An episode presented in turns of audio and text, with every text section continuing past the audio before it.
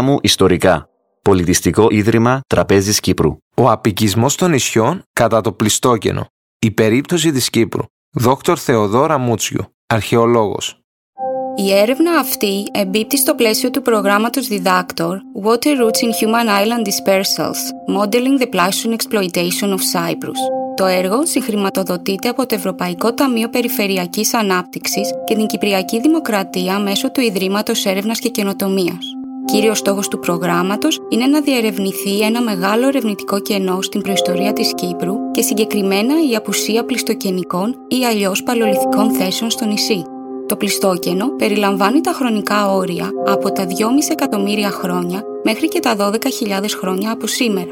Σήμερα πια γνωρίζουμε πως η αρχαιολογική σκαπάνη έχει φέρει στο φως πολλά αρχαιολογικά κατάλοιπα σε διάφορες περιοχές στον κόσμο που εντάσσονται στην προαναφερθήσα περίοδο και μας βοηθούν να κατανοήσουμε την εξέλιξη του ανθρώπινου είδους. Η Κύπρος δυστυχώς έχει μείνει στο περιθώριο αυτών των αναζητήσεων, κυρίως λόγω της νησιωτικής φύσης της. Σπουδαίες ανακαλύψεις σε άλλες περιοχές του πλανήτη, περιλαμβανομένων και νησιών, όπως για παράδειγμα η Αυστραλία, μας καλούν πια να στρέψουμε την προσοχή μας στην περίοδο αυτή στην Κύπρο, με την ελπίδα να αποσαφηνίσουμε την πιθανή ύπαρξη ανθρώπου στο νησί μας κατά το πλιστόκενο, μια περίοδο για την οποία δεν υπάρχει μέχρι σήμερα καμιά σαφής αρχαιολογική μαρτυρία πουθενά σε όλο το νησί. Η απουσία αρχαιολογικών καταλήπων της πλιστοκενικής περίοδου στην Κύπρο θεωρείται ενηγματική για τέσσερις βασικούς λόγους. Καταρχάς, η Κύπρος είναι το τρίτο μεγαλύτερο νησί στην Ανατολική Μεσόγειο, με έκταση και πηγές πρώτων υλών που μπορούν να συντηρήσουν τον άνθρωπο. Δεύτερον, γνωρίζουμε πως ο παλαιολιθικός άνθρωπος έφτασε με επιτυχία σε άλλα νησιά της Ανατολικής Μεσογείου, όπως για παράδειγμα η Κρήτη. Τρίτον, υπάρχουν εκτενείς μαρτυρίες από πολλά νησιωτικά περιβάλλοντα σε άλλες περιοχές του πλανήτη που καταδεικνύουν πως ακόμη και τα νησιά χρησιμοποιούνται εκτενώς από τον άνθρωπο αυτή την περίοδο. Και τέλος, αν και νησί, η Κύπρος διαχωρίζεται από τη γειτονική υπηρετική χώρα με μικρές θαλάσσιες αποστάσεις, διαχειρίσιμες όπως θα δούμε από τον παλαιολιθικό άνθρωπο. Αυτά τα δεδομένα καταδεικνύουν την ανάγκη για συστηματική μελέτη της πληστοκενικής περίοδου και στην Κύπρο, ώστε να αποσαφινιστεί η πιθανή ύπαρξη ή μη παλαιολιθικών ομάδων κυνηγών τροφοσυλλεκτών στο νησί. Με την ολοκλήρωσή του, το πρόγραμμα στοχεύει να προσδώσει νέα γνώση σε ένα πολύ σημαντικό θέμα που αφορά όχι μόνο την Κύπρο, αλλά και την αρχαιολογική επιστημονική κοινότητα παγκοσμίως, ειδικά σε μια περιοχή ιδιάρουσα σημασίας όπως είναι η Κύπρος και η Ανατολική Μεσόγειος γενικότερα, που ωστόσο παραμένει για την ώρα στο περιθώριο αυτού του είδους μελετών.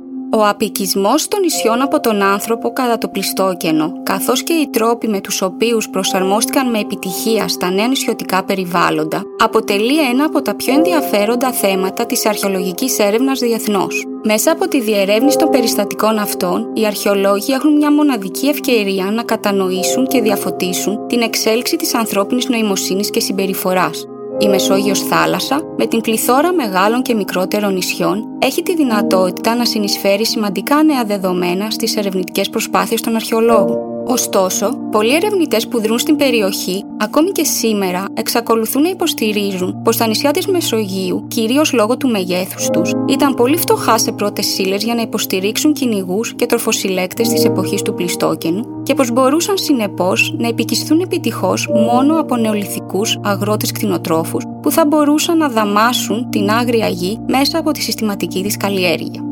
Επιπλέον, η επικρατούσα αντίληψη πως η θάλασσα αποτελεί ανυπέρβλητο εμπόδιο στις μετακινήσεις των ανθρώπων, ειδικά κατά το πλιστόκενο, ευθύνεται σε μεγάλο βαθμό για την απουσία αυτού του είδους έρευνας στην Κύπρο. Γνωρίζουμε πως οι πρώτες ομάδες ανθρώπων έφτασαν στο νησί της Κύπρου πριν από περίπου 12.000 χρόνια, στο τέλος δηλαδή του πλιστόκενου, όπως διαπιστώνουμε από ευρήματα στη θέση ακροτήρια ετόκρεμος στη νότια ακτή του νησιού. Οι πρώτες μόνιμες εγκαταστάσεις στο νησί χρονολογούνται πριν από περίπου 10.000 χρόνια και από τότε ανθρώπινοι πληθυσμοί φαίνεται να εγκαθίστανται πλέον μόνιμα στην Κύπρο. Άγνωστο παραμένει ακόμη το κατά πόσο οι πρώιμοι προγονεί μας, πριν από τον σύγχρονο Homo sapiens, έφτασαν στο νησί, καθώς και το πότε και πώς έλαβαν χώρα αυτά τα συμβάντα. Κλειστοκενικές αρχαιολογικές θέσεις είναι γνωστές σε πολλές περιοχές που γυπνιάζουν με την Κύπρο στην ευρύτερη Ανατολική Μεσόγειο. Για παράδειγμα, είναι γνωστό πως πρώιμα ανθρώπινα είδη ζούσαν στο Ισραήλ και τη Συρία τουλάχιστον πριν από περίπου 1,4 με 1 εκατομμύρια χρόνια. Από τα 780.000 χρόνια και μετά, παρατηρείται μία αύξηση της ανθρώπινης παρουσίας στην περιοχή, με παραδείγματα τόσο από την Τουρκία, το Ισραήλ, Συρία, Λίβανο, καθώς και από την Ιορδανία, την Αραβία, Αίγυπτο, αλλά και την Ελλάδα. Ειδικά όσον αφορά την Ελλάδα, είναι σημαντικό να τονίσουμε πως πληστοκενικές ή αλλιώς παλαιολιθικές θέσεις βρίσκουμε όχι μόνο στο υπηρετικό τμήμα της χώρας, αλλά και σε πολλά από τα νησιά, τόσο του Ιωνίου όσο και του Αιγαίου Πελάγους. Παραδείγματος χάρη, λίθινα τέχνεργα, δηλαδή πελεκυμένες πέτρες που χρησιμοποιούνταν ως εργαλεία, έχουν καταγραφεί σε Κέρκυρα, Λευκάδα, Ζάκυνθο, καθώς και σε Λέσβο, Λίμνο και Νάξο. Αξιοσημείωτη είναι η καταγραφή παλαιολιθικών θέσεων στην Κρήτη, με πιθανή χρονολόγηση περίπου στα 130.000 χρόνια, και τη Γάβδο, δύο νησιά που όμοια με την Κύπρο δεν υπήρξαν ενωμένα με ξηρά εδώ και πολλά εκατομμύρια χρόνια, σε αντίθεση με τα νησιά που αναφέραμε παραπάνω. Συγκεκριμένα για την Κύπρο, γνωρίζουμε πως δεν υπήρξε ενωμένη με τη γειτονική πυρωτική χώρα τουλάχιστον τα τελευταία περίπου 6 εκατομμύρια χρόνια. Χρησιμοποιώντας την παγκόσμια καμπύλη των μεταβολών της θαλάσσιας στάθμης, υπολογίζουμε πως η απόσταση της Κύπρου από τη γειτονική ξηρά διακειμενόταν από 30 μέχρι 60 χιλιόμετρα, ανάλογα με τις επεισοδιακές μεταπτώσεις της στάθμης της θάλασσας. Ουσιαστικά, αυτό σημαίνει πως για να φτάσει ο παλαιολιθικός άνθρωπος στο νησί της Κύπρου έπρεπε να ταξιδέψει μέσω θαλάσσης και επομένως έπρεπε να κατέχει τεχνογνωσία και πρακτικές ικανότητες τόσο για την κατασκευή πλωτών μέσων όσο και για θαλάσσια ταξίδια, αλλά και για την προσαρμογή τους σε νησιωτικά περιβάλλοντα, τα οποία θεωρούνται από τη φύση τους πιο δυσπρόσιτα και δύσκολα για επιβίωση. Παρόλο που μέχρι σήμερα δεν έχουν βρεθεί κατάλοιπα πληστοκενικών πλεούμενων, το γεγονός πως παλαιολιθικοί κυνηγοί και τροφοσυλλέκτες έφτασαν σε νησιωτικές περιοχές αποκομμένες από την ξηρά, όπως η Αυστραλία, πριν από τουλάχιστον 60.000 χρόνια, συνάδει στο ότι είχαν τις απαιτούμενες γνώσεις και δεξιότητες ώστε να δημιουργήσουν αξιόπλοε κατασκευές και να ταξιδέψουν επιτυχώς διαμέσου θαλάσσης. Σύμφωνα με εθνοαρχαιολογικά παραδείγματα, μπορούμε να υποθέσουμε πως κάποιο είδος πλωτού μέσου που ομοιάζει με κανό θα μπορούσε να έχει χρησιμοποιηθεί με επιτυχία για μετακινήσεις στη θάλασσα. Για την κατασκευή τέτοιων πλεούμενων απαιτούνται εργαλεία με κοφτερές εχμές και πιθανότατα φωτιά και σχοινιά. Γνωρίζουμε από αρχαιολογικά κατάλοιπα πως και οι τρεις αυτές τεχνολογίες βρίσκονταν στην φαρέτρα των ικανοτήτων των προγόνων μας τουλάχιστον τα τελευταία 3 εκατομμύρια χρόνια όσον αφορά τα λίθινα τέχνεργα, γύρω στα 400.000 χρόνια πριν από σήμερα έχουμε σαφείς ενδείξεις για την χρήση φωτιάς και περίπου πριν από 50.000 χρόνια φαίνεται να γίνεται συστηματική η κατασκευή σκηνιών, όπως πρόσφατα αποδείχθηκε μέσα από ανασκαφές στη θέση Αμπρίντι Μαρά στη Νότια Γαλλία. Άρα, μπορούμε με ασφάλεια να συμπεράνουμε πως οι τεχνικές και νοητικές ικανότητες για θαλάσσια πλοήγηση αποτελούσαν κτήμα των προγόνων μας τουλάχιστον 100 με 60.000 χρόνια πριν από σήμερα. Στη μελέτη του απικισμού των νησιών από τον άνθρωπο, εξίσου σημαντικό είναι να κατανοήσουμε πώς οι πρώτες ομάδες που προσέγγισαν τα νησιά κατάφεραν να προσαρμοστούν στις νέες συνθήκες και ιδιαιτερότητες του περιβάλλοντος στο οποίο έφτασαν. Τα νησιά, όπως οι έρημοι και οι περιοχές σε μεγάλο υψόμετρο, παραδοσιακά θεωρούνται ως περιβάλλοντα αφιλόξενα για την ανθρώπινη εγκατάσταση. Γνωρίζουμε ωστόσο πως τουλάχιστον ο Homo sapiens είχε με επιτυχία καταφέρει να κατοικήσει σε διάφορα περιβάλλοντα, ακόμη και περιοχές που μέχρι πρόσφατα θεωρούνταν απροσπέλαστες. Οι ικανότητες που σχετίζονται με την εκμετάλλευση υδρόβιων πρώτων υλών, όπως ψάρια, όστρια, χελώνες, ακόμη και καλάμια και άλλα υδρόβια φυτά, μέχρι πρόσφατα θεωρούνταν αποκλειστικό προνόμιο του μοντέρνου ανθρώπου των τελευταίων 10.000 χρόνων. Ξέρουμε πλέον πως ανθρώπινα είδη τουλάχιστον από τα 400.000 χρόνια και μετά εκμεταλλεύονταν συστηματικά τέτοιες πηγές τροφής. Η συλλογή οστρακοειδών από παράκτιες ζώνες, αλλά και το ψάρεμα στην ανοιχτή θάλασσα, όπως διαπιστώνεται από την ανακάλυψη αγκίστρων που έχουν βρεθεί σε διάφορες αρχαιολογικές θέσεις, αποτελούν στρατηγικές που αξιοποιήθηκαν από τον παλαιολιθικό άνθρωπο, πολύ νωρίτερα δηλαδή από ό,τι μέχρι πρόσφατα πιστεύαμε. Η σύντομη αυτή αναδρομή στις αρχαιολογικές ενδείξεις για τις νοητικές και τεχνολογικές ικανότητες του ανθρώπου της παρολυθικής περίοδου για θαλάσσιες πλοηγήσεις και επιτυχία απικισμό και εγκατάσταση σε νησιωτικά περιβάλλοντα, καταδεικνύει πως εφόσον το επεδίωκαν, παλαιολιθικοί κυνηγοί τροφοσυλλέκτες θα μπορούσαν να ταξιδέψουν και στην Κύπρο. Όπως ήδη ανέφερα στην εισαγωγή μου, τα νησιά της Μεσογείου έχουν θεωρηθεί γενικά ως ακατάλληλες τοποθεσίες για κυνηγούς τροφοσυλλέκτες, καθώς λόγω του μικρού μεγέθους τους θεωρείται πως προσέφεραν περιορισμένα μόνο εδάφη για εκμετάλλευση και χαρακτηρίζονταν από μια γενικότερη έλλειψη πόρων. Η Κύπρος ωστόσο είναι το τρίτο μεγαλύτερο νησί της Μεσογείου με έκταση που ξεπερνά τα 9.000 τετραγωνικά χιλιόμετρα και με ακτογραμμή άνω των 850 χιλιόμετρων, που άρα προσέφερε επαρκή χώρο διαβίωσης για κυνηγούς τροφοσυλλέκτες. Επιπλέον, είναι ένα περιβάλλον οικολογικά σύνθετο με πεδιάδες και δασόδη βουνά, Χρησιμοποιώντας δεδομένα από αναλύσεις γύρις και κάρβουνου, είναι δυνατό να ανακατασκευάσουμε σε γενικές γραμμές την πλιστοκενική χλωρίδα της Κύπρου ως μεσογειακή μακή με κατά μέρος ανοιχτά περιβάλλοντα με ξηρά λιβάδια και περιοχές με αϊθαλείς θάμνους και δέντρα σε χαμηλά υψόμετρα, δασικέ περιοχές με φιλοβόλα και διάφορα είδη κονοφόρων σε υψηλότερα υψόμετρα, βουνά δηλαδή. Κατά τη διάρκεια παγετοδών επεισοδίων που χαρακτηρίζονται από ψυχρές και ξηρές κλιματικές συνθήκες, παρατηρείται αύξηση της άνυδρης πόδους χλωρίδας, μια βλάστηση δηλαδή ημιερημική έως ερημική, και αντίστροφα, στη διάρκεια μεσοπαγετόδων επεισοδίων, το πιο θερμό και υγρό κλίμα οδηγεί στην αύξηση εύκρατων δασών. Συστηματική μελέτη του παλαιοπεριβάλλοντος της Κύπρου είναι απαραίτητη πριν είμαστε σε θέση να αναπαραστήσουμε λεπτομερώς το οικοσύστημα του νησιού κατά το πλιστόκενο. Ωστόσο, είναι δυνατό να εικάσουμε πως η χλωρίδα της εποχής που εξετάζουμε ήταν επαρκής για να καλύψει τις διατροφικές ανάγκες της πανίδας που βρισκόταν στο νησί την περίοδο αυτή και εφόσον η ύπαρξή τους επιβεβαιωθεί των ανθρώπων που τυχόν δρούσαν στην Κύπρο τότε. Τουλάχιστον όσον αφορά την πανίδα της Κύπρου κατά το πλιστόκενο, οι ενδείξεις που έχουμε από παλαιοντολογικά κατάλοιπα σε διάφορα σημεία του νησιού είναι πολύ πιο σαφείς. Ενδυμικά θηλαστικά και συγκεκριμένα νάνοι υποπόταμοι και δύο είδη νάνου ελέφαντα υπήρχαν στο νησί τουλάχιστον τα τελευταία 200.000 χρόνια. Μικρότερα ζώα, όπως ένα είδος ελουροειδούς, τροκτικά και ένα είδος νυχτερίδας, συμπληρώνουν τον ζωικό κόσμο της περίοδου. Εδώ είναι σημαντικό να παρατηρήσουμε την απουσία ενδυμικών σαρκοφάγων ζώων από την Κύπρο, γεγονός που υποδηλώνει πως εάν κυνηγοί βρίσκονταν στο νησί κατά το πλιστόκενο, δεν θα είχαν ανταγωνισμό στη διεκδίκηση ζωικών τροφών για την κάλυψη των διατροφικών τους αναγκών. Πέρα από την τροφή, φυσικά για τη διαβίωση των ανθρώπων και όχι μόνο, αναγκαία είναι η κατανάλωση νερού. Συνδυάζοντας πληροφορίες από το παλαιοντολογικό αρχείο του νησιού και γεωλογικά δεδομένα, μπορούμε να υποθέσουμε πως η κατανομή πηγών φρέσκου νερού στην Κύπρο κατά το πλιστόκενο ήταν περίπου ανάλογη με την εικόνα που επικρατεί σήμερα, ειδικά τους χειμερινούς μήνες, ως αποτέλεσμα αυξημένων βροχοπτώσεων και το κατά λιώσιμο των πάγων τότε παρατηρείται μεγάλη αύξηση στις πηγές φρέσκου νερού, καθώς σε συνδυασμό με τα μόνιμα μεγάλα ποτάμια εμφανίζονται και εποχιακοί χήμαροι, αλλά και μικρότερες πιο εφήμερες πηγές όπως οι φυσικές πισίνες.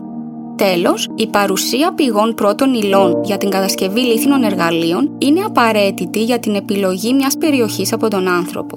Αν και οι περισσότερες κατηγορίες πέτρας μπορούν κατ' εξαίρεση να χρησιμοποιηθούν από τον άνθρωπο για την κατασκευή εργαλείων, καλής ποιότητας πρώτες ύλες είναι πάντα προτιμότερες και οδηγούν σε πιο αξιόπιστα αποτελέσματα. Η Κύπρος, λόγω της γεωλογικής της εξέλιξης, έχει πληθώρα καλής ποιότητας κερατόλιθου και άρα προσέφερε στους κυνηγούς τροφοσυλλέκτες τις απαραίτητες πρώτες ύλες για την εργαλειοθήκη τους.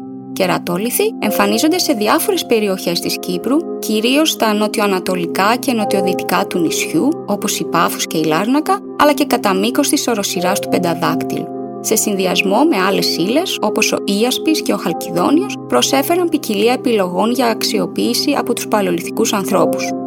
Συνοψίζοντας λοιπόν, διαπιστώνουμε πως παρά τον νησιωτικό της χαρακτήρα, η Κύπρος φαίνεται πως θα μπορούσε να αποτελέσει έναν ελκυστικό προορισμό για ομάδες κυνηγών τροφοσυλλεκτών τόσο λόγω των ιδανικών κλιματικών και περιβαλλοντικών συνθήκων που επικρατούσαν κατά μεγάλο μέρος του πλιστόκενου, όσο και λόγω της πληθώρας και ποικιλίας πηγών και πόρων για διατροφή και επιβίωση. Αξίζει εδώ να επαναλάβουμε πως παρόλο που ήταν αποκομμένη από την υπηρετική ξηρά, η Κύπρος είναι και ήταν ορατή τόσο από τη γειτονική ακτογραμμή της νότιας Τουρκίας και της δυτικής Συρίας, όσο και από τον ορεινό Λίβανο. Αυτό σημαίνει πως τουλάχιστον σε περιόδους βέλτιστων ατμοσφαιρικών συνθήκων, η Κύπρος θα μπορούσε να αποτελέσει ορατό προορισμό στόχο για όποιον το επιθυμούσε. Προηγούμενες αναφορές για την παλαιολιθική περίοδο στην Κύπρο έχουν υπάρξει σποραδικές και στο πλαίσιο μελετών που αφορούσαν αρχαιολογικά ζητήματα που δεν σχετίζονται ανάμεσα με το πλιστόκενο. Μικρές συλλογές επιφανειακών λίθινων ευρημάτων που εντοπίστηκαν κατά τη διάρκεια παλαιότερων ερευνών στο νησί ερμηνεύθηκαν ως πιθανά παλαιολιθικά τέχνεργα, χωρίς ωστόσο αυτή η ερμηνεία να βρει στήριξη στην αρχαιολογική κοινότητα η περισυλλογή τους ως επιφανειακά ευρήματα, η απουσία δηλαδή αυστηρών στρωματογραφικών πλαισίων που να μπορούν να χρονολογηθούν με σαφήνεια, η απουσία λεπτομεριακής περιγραφής και η έλλειψη φωτογραφιών και σχεδίων δυσχεραίνει πολύ την τεκμήριωσή τους ως παλαιολιθικά αρχαιολογικά ευρήματα. Συνολικά, περίπου 100 τέχνεργα έχουν καταγραφεί από τον Στόκτον το 1967 στην Κερίνια, 5 μόλις τέχνεργα από τον Β. Φίντσι το 1973 στο Ζήγη, περίπου 160 τέχνεργα από τον Αντοβάσιο και τους συνεργάτες του το 1975 στην περιοχή της Χρυσοχούς και πάνω από 40 τέχνεργα στα χωριά Αγία Άννα και Καλό Χωριό της Λάρνακας από τους Μπαουντού και Έγγελμαρκ το 1983. Ακόμη και αν τα τέχνεργα αυτά θεωρηθούν της περίοδου του πλιστόκενου, η σπουδαιότητά τους περιορίζεται από το γεγονός πως πρόκειται για επιφανειακά ευρήματα. Μια δυνητικά χρήσιμη πτυχή αυτών των επιφανειακών συλλογών θα μπορούσε να είναι οι τοποθεσίες όπου βρέθηκαν, καθώς η επανεξέτασή τους από νέους ερευνητές και με σύγχρονες τεχνικές είναι πιθανό να δημιουργήσουν νέα δεδομένα, συμβάλλοντας στην έρευνα της περίοδου αυτής στην Κύπρο επιχειρώντας μια καινούρια, συστηματική, πολυεπίπεδη και διεπιστημονική μεθοδολογία, επιδιώκουμε να προσεγγίσουμε το απότατο πολιτισμικό τοπίο του νησιού μέσα από μια προσέγγιση που συνδυάζει παραδοσιακές αρχαιολογικές πρακτικές και πρωτοποριακές τεχνολογικές εφαρμογές. Πιο συγκεκριμένα, χρησιμοποιώντας τοπογραφικούς χάρτες σε διάφορες κλίμακες, αεροφωτογραφίες, δορυφορικές εικόνες, ορθοφοδοχάρτες, Στοιχεία του τριγωνομετρικού δικτύου του νησιού, όπως απόσταση από την ακτή και τα ποτάμια, υψόμετρα, κλήσεις και προσανατολισμό και σε συνδυασμό με αρχαιολογικές πληροφορίες από την Κύπρο και την ευρύτερη Ανατολική Μεσόγειο, δημιουργήσαμε ένα ψηφιακό γεωχωρικό μοντέλο πρόγνωσης που μας επιτρέπει να σκιαγραφίσουμε θέσεις με ιδιαίτερα ελκυστικά χαρακτηριστικά που πιθανότατα θα προτιμούσαν οι κυνηγοί τροφοσυλλέκτες εφόσον βρισκόντουσαν στο νησί. Τα αποτελέσματα αυτών των γεωχωρικών αναλύσεων ενσωματώνονται σταδιακά σε παραδοσιακές αρχαιολογικές πρακτικές και μέσα από ένα πρόγραμμα επιτόπιων ερευνών στοχεύουμε στην αποτίμηση των προκαταρκτικών αυτών ευρημάτων και ευελπιστούμε να οδηγηθούμε σε νέες ανακαλύψεις στο πεδίο που θα φέρουν τη μελέτη της περίοδου του πλιστόκενου στην Κύπρο δυναμικά στο προσκήνιο. Τα υλικά κατάλοιπα της δράσης κυνηγών τροφοσυλλεκτών, κατά κύριο λόγο λίθινα εργαλεία, είναι κατεξοχήν εφήμερα, αφήνουν λιγοστά ίχνη και συνεπώς είναι ιδιαιτέρως δύσκολα στο να εντοπιστούν και αναγνωριστούν ως τέτοια. Η δυσκολία ωστόσο δεν πρέπει να αποτελεί τροχοπέδι στις ερευνητικές μας προσπάθειες. Η μέχρι τώρα έλλειψη ξεκάθαρων αρχαιολογικών ενδείξεων για τη δράση του ανθρώπου στο νησί της Κύπρου δεν αποτελεί απόδειξη της ανθρώπινης απουσίας από την περιοχή κατά την περίοδο του Πλιστόκενου. Όπως έχουμε ήδη εξηγήσει, οι παλαιολιθικοί πρόγονοί μας είχαν τόσο τις νοητικές όσο και τις πρακτικές ικανότητες για θαλάσσια ταξίδια με προορισμό την Κύπρο και την εκμετάλλευση των διάφορων πρώτων υλών της. Συντονισμένη διεπιστημονική έρευνα και κυρίως η αλλαγή του τρόπου αντίληψης των νησιών και ειδικά της Κύπρου ως δυσπρόσιτα υπόσχεται να συνεισφέρει σημαντικά νέα δεδομένα στην επιστήμη της αρχαιολογίας. Αν και η έρευνα είναι ακόμα στην αρχή της, τα πρώτα αποτελέσματα ήδη μας επιτρέπουν να προσεγγίσουμε το φυσικό πολιτισμικό τοπίο και τη βιογραφία της πρώιμης Κύπρου ως πολυεπίπεδα και σε καμία περίπτωση ως μονότονα και στατικά.